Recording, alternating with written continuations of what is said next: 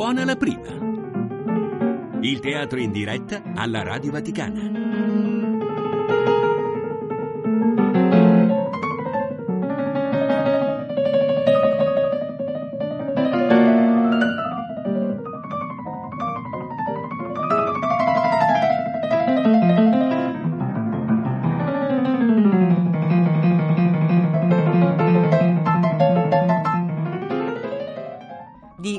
Selma Lagerlof dal libro di Natale Un libro di Natale. Interpreta Filli Balice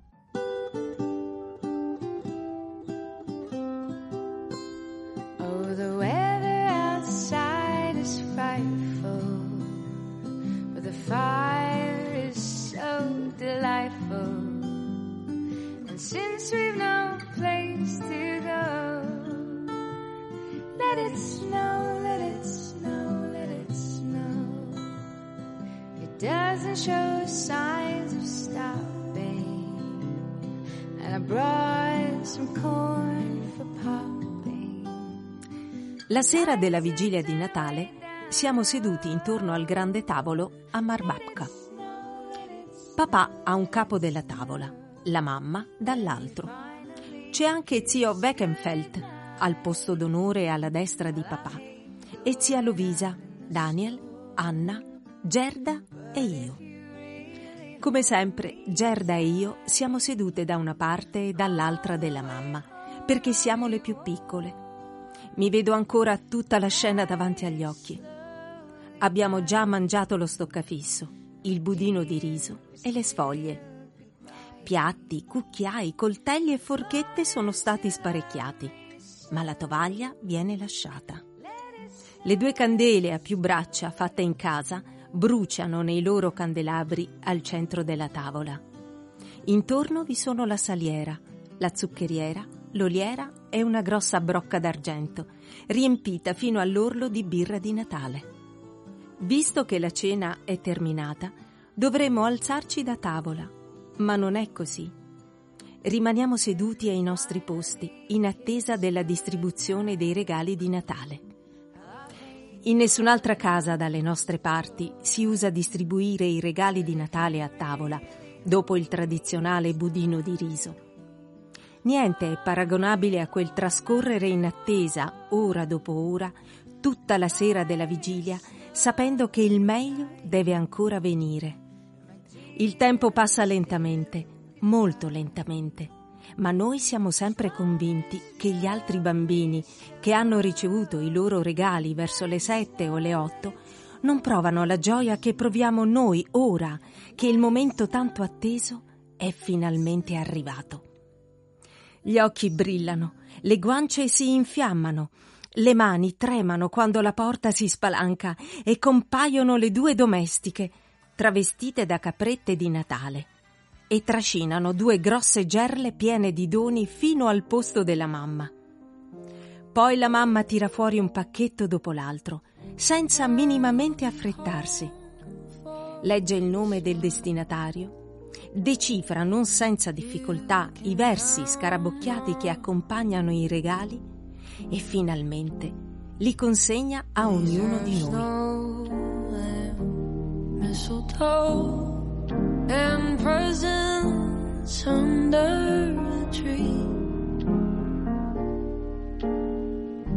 Christmas Eve will find me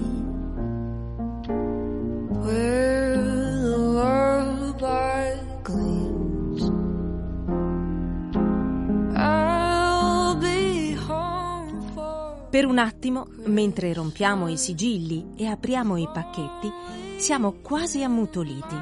Ma ecco che uno dopo l'altro lanciamo un grido di gioia. Poi parliamo, ridiamo, indoviniamo le calligrafie sul nostro pacchetto, confrontiamo i nostri regali e lasciamo che la gioia ci invada. La sera della vigilia alla quale sto pensando è quella dei miei dieci anni. Sono seduta a tavola, nella più spasmodica attesa.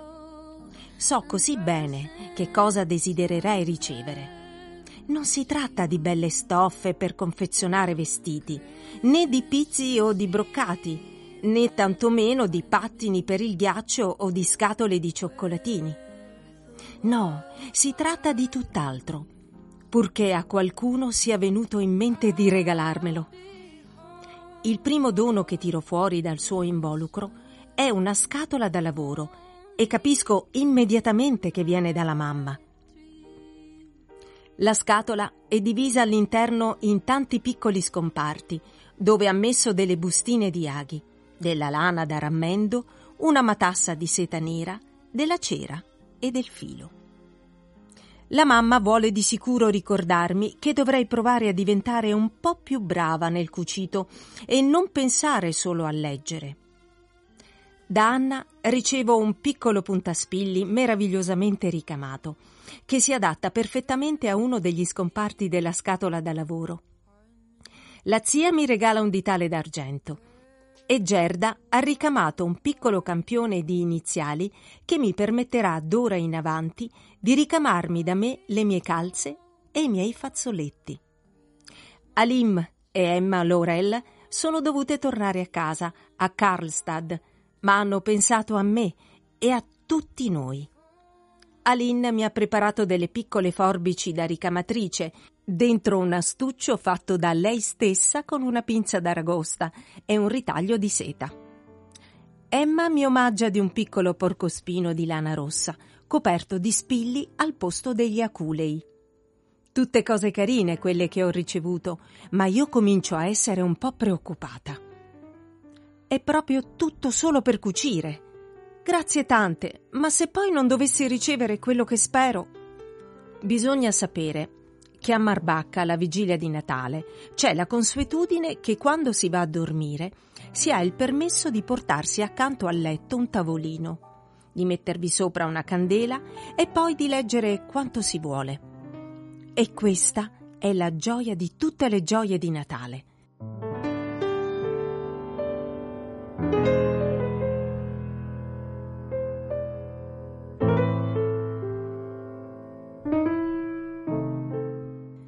Niente è paragonabile al piacere di starsene là, sdraiati, con un bel libro avuto in regalo, un libro che non si è ancora visto e che nessun altro in casa conosce, e sapere che lo si può leggere pagina per pagina fino a quando non si riesce più a stare svegli. Ma cosa fare nella notte di Natale se non si è ricevuto un libro? È questo quello a cui penso mentre scarto uno dopo l'altro i miei pacchetti con tutte quelle cose per cucire. Le mie orecchie cominciano a scaldarsi. Sicuramente si tratta di una congiura. E se non dovessi ricevere nessun libro per Natale?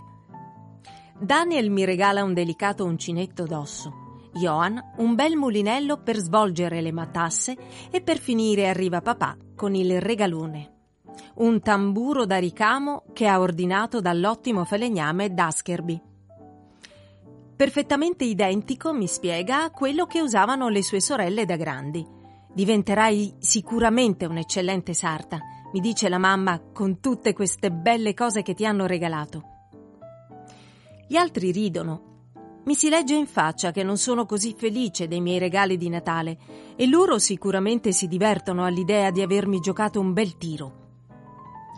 La distribuzione sta avvicinandosi alla fine e con tutto quel che ho già ricevuto non posso di sicuro aspettarmi altro.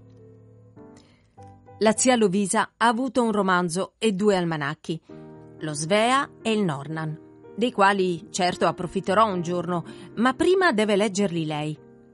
Ah, eh, non è proprio facile far finta di essere contenti e mantenere un'aria allegra. Quando la mamma tira fuori l'ultimo pacchetto dalla cesta dei regali, capisco subito dalla forma che si tratta di un libro.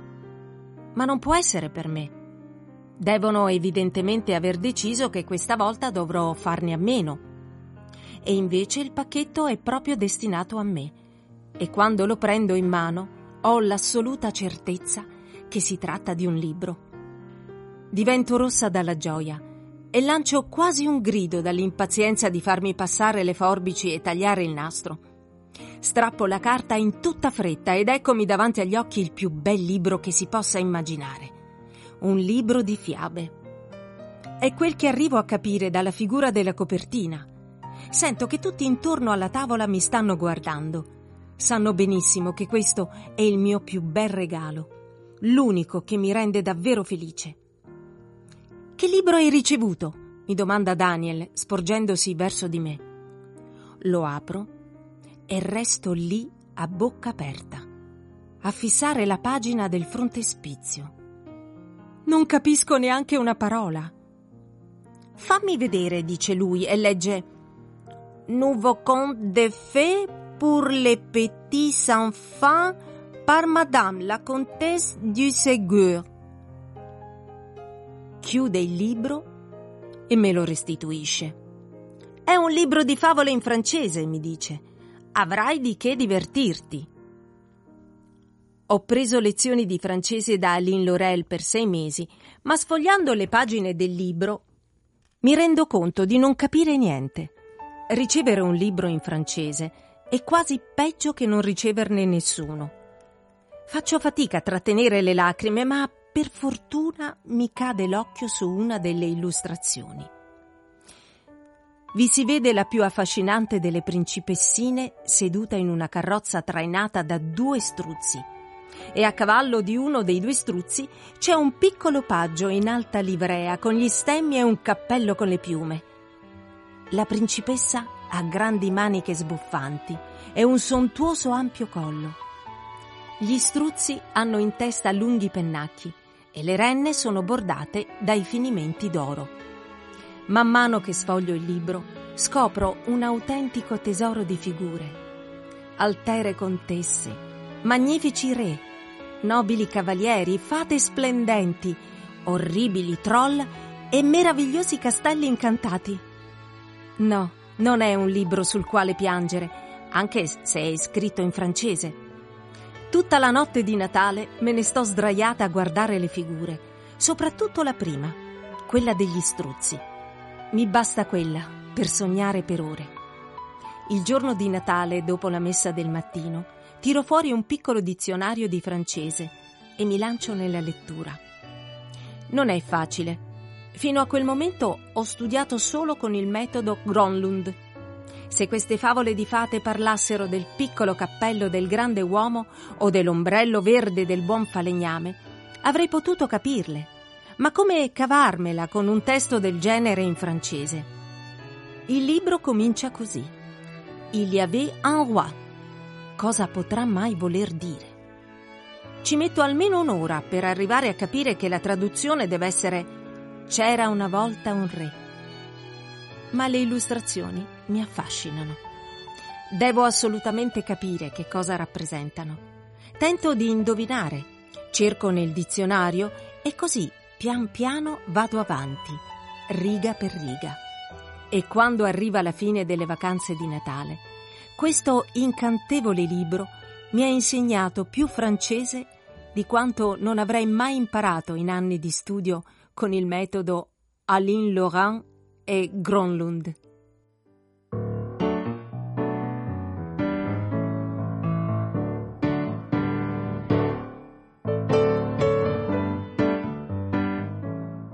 Avete ascoltato di Selma Lagerlof dal libro di Natale Un libro di Natale letto da Philly Balice